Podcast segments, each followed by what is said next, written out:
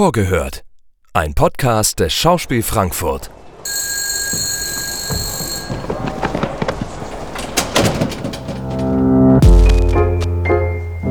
Einen wunderschönen guten Tag, meine sehr verehrten Damen und Herren. Wir begrüßen Sie recht herzlich hier im Schauspiel Frankfurt. Herzlich willkommen zur Podcast-Reihe Vorgehört des Schauspiel Frankfurt. In dieser Folge sprechen wir über die Uraufführung von Anja Hillings Stück Liberté, Oh No No No. Mein Name ist Lukas Schmelmer, ich bin der Dramaturg dieser Produktion und ich begrüße mit mir hier im Studio zum einen Mia Germer. Sie absolviert gerade ein freiwilliges soziales Jahr bei uns in der Dramaturgie und begleitet diese Produktion als Dramaturgie-Hospitantin. Und zum anderen Lotte Schubert. Sie ist seit dieser Spielzeit fest bei uns im Ensemble und sie ist die Hauptfigur in diesem Stück. Und bevor die beiden gleich zu Wort kommen, wollte ich noch ein paar einleitende Worte meinerseits zu dem Stück und zu der Uraufführung sagen. Liberté Oh No No No entstand als Auftragswerk des Schauspiel Frankfurt und wir freuen uns sehr, diesen hochpoetischen Text der Dramatikerin Anja Hilling bei uns zur Uraufführung zu bringen. Im Zentrum steht er. Er ist eine Frau, eine Tochter aus gutem Haus. Sie ist gefüttert mit den Ingredienzien der Gegenwart. Sie versucht das zu sein, was man eine erfolgreiche Frau nennt. Aber ihre Vorstellungen gehen in eine ganz andere Richtung. Sie versucht sich immer wieder dem Bild, was von außen an sie herangetragen wird, zu widersetzen. Sie sucht nach einem Weg, der ihr eigener ist, auf dem sie selbstbestimmt voranschreiten kann, auf dem sie Menschen begegnet, die sie weiterbringen in ihrer Entwicklung, die die Handlung vorantreiben. Das Ganze folgt dem schematischen Aufbau eines Stationendramas. Es sind jeweils Schlaglichter, die in die Kindheit, in die Jugend und auf eine junge Berufstätige schauen. Es sind Bilder der Großstadt, es sind Momente der Natur, es sind Momente der inneren Einkehr, die sich hier abwechseln und die Anja Hilling äh, zu einer rasenden Suchbewegung verschmelzen lässt. Eine Suchbewegung wonach? Das ist die große Frage dieses Stückes. Inszeniert wird das Stück von dem Regisseur Sebastian Schuck, der mit dieser Arbeit erstmals am Schauspiel Frankfurt zu sehen sein wird.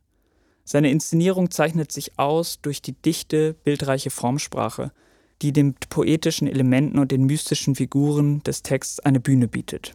Und damit an Mia Germer und Lotte Schubert. Lotte, erklär doch mal, du spielst die Hauptfigur, R. Wer ist R? Beschreibst du uns deine Rolle? Also, R ist eine junge Frau, das ist in dem Vorwort von Anja Hilling auch so explizit erwähnt. Sie ist, wie sie selber sagt, nur ein Mädchen aus gutem Hause und ja, hat dementsprechend eigentlich alles, was es braucht, um ein, ich setze es jetzt bewusst in Anführungsstrichen, ein erfolgreiches Leben zu führen. Und ja, was sie versucht ist, glaube ich, äh, das irgendwie zu erfüllen oder herauszufinden, was das bedeutet oder ähm, überhaupt herauszufinden, wo es hingehen soll mit ihr. Hm, gibt es davon abgesehen noch weitere Herausforderungen, denen sich er stellen muss? Ja, also das, das Stück ist ja auch in Stationen geschrieben und wir begegnen ihr tatsächlich an Stationen ihres Lebens, also so in so relativ kurzen wie so Schlaglichtern. Und das ist dann alles Mögliche, also über ähm, den, die Abschlussfeier äh, der Schule, die Berufsberatung, dann wird sie, lernt sie jemanden kennen, die werden dann Eltern. Also es sind eigentlich so sehr klassische Stationen eines Lebens, die aber, genau, die sozusagen sie in ihrer Erinnerung, in ihrer Wahrnehmung erzählt werden. Und dann gibt es sozusagen auch so Realitätsverschiebungen. Und sie versucht sich sozusagen durch so einen Dschungel an Möglichkeiten äh, durchzunavigieren.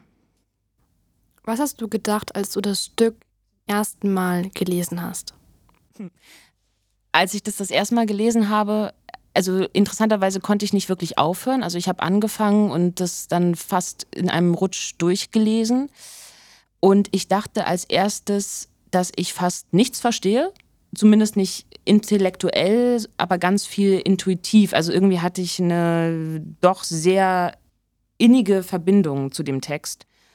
Und ich habe, glaube ich, bis zum Probenbeginn mir wirklich nicht vorstellen können, wie das auf einer Bühne aussieht.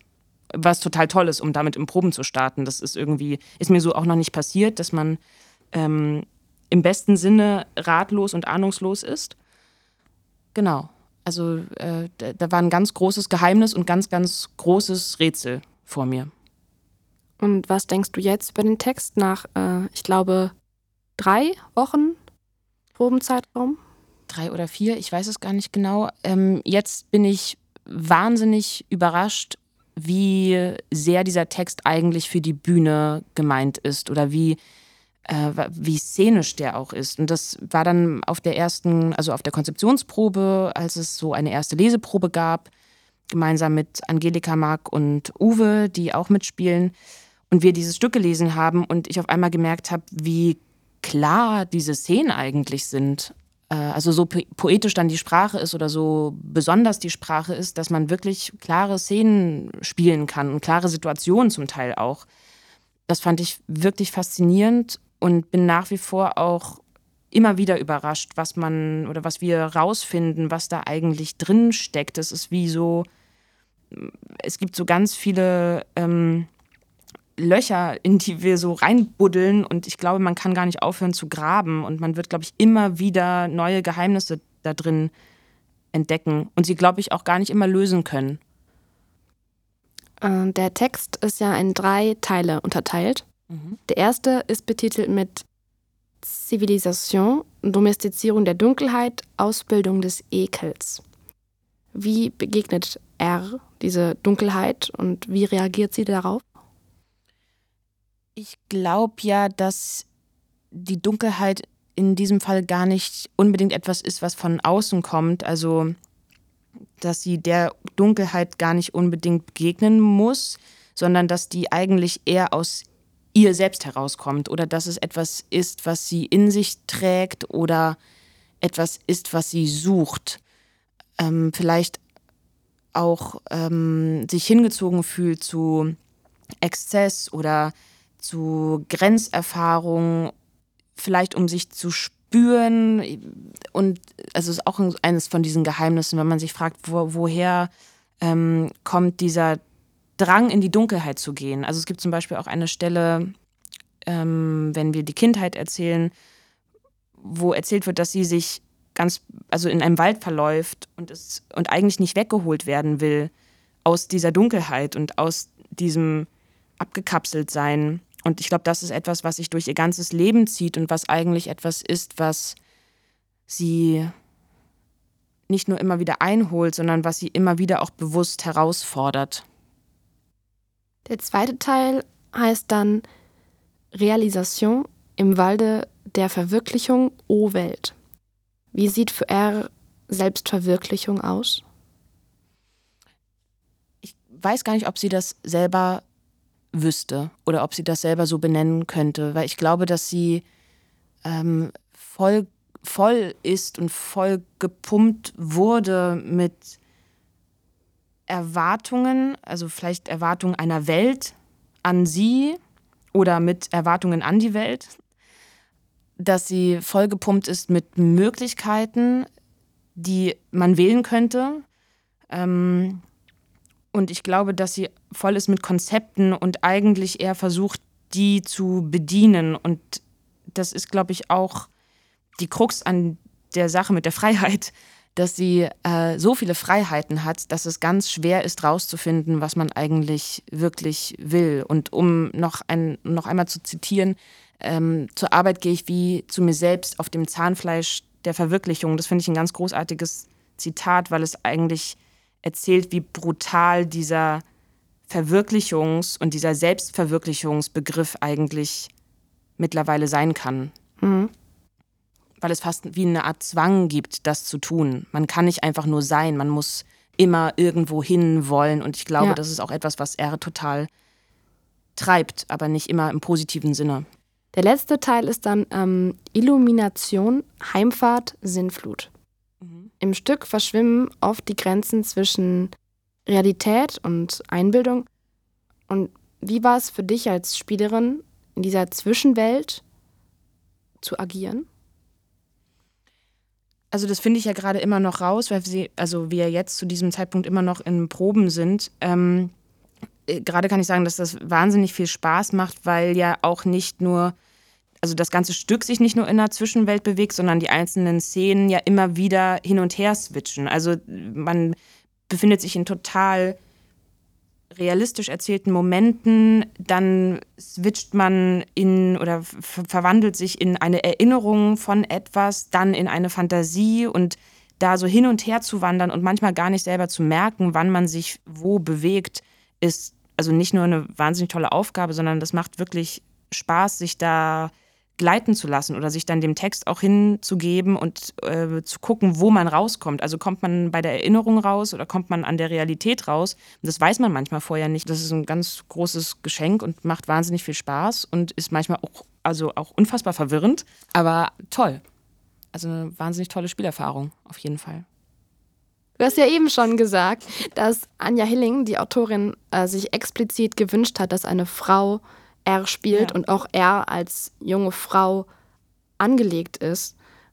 Was bedeutet es dir jetzt als auch weibliche Spielerin, dass hier die weibliche Perspektive so eingefordert wird?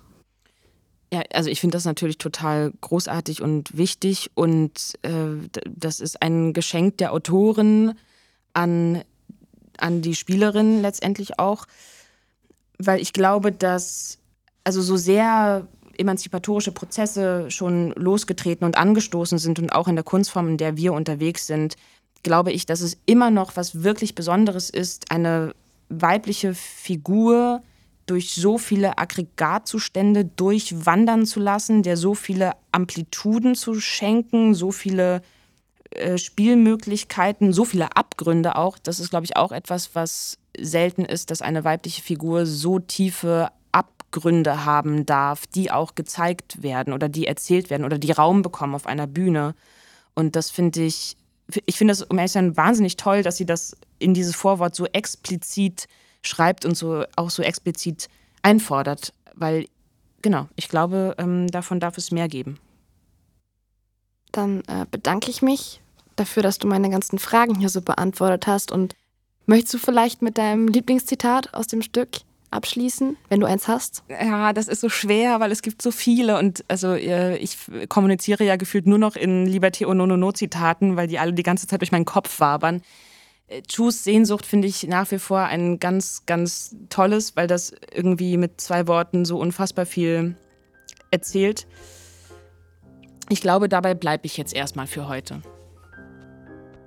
Ich bedanke mich für das Gespräch. Das war der Podcast zu Liberté und No No No. Die Premiere ist am 14. Januar in den Kammerspielen. Wir freuen uns auf Ihren Besuch. Das war Vorgehört, der Stückeinführungspodcast des Schauspiel Frankfurt.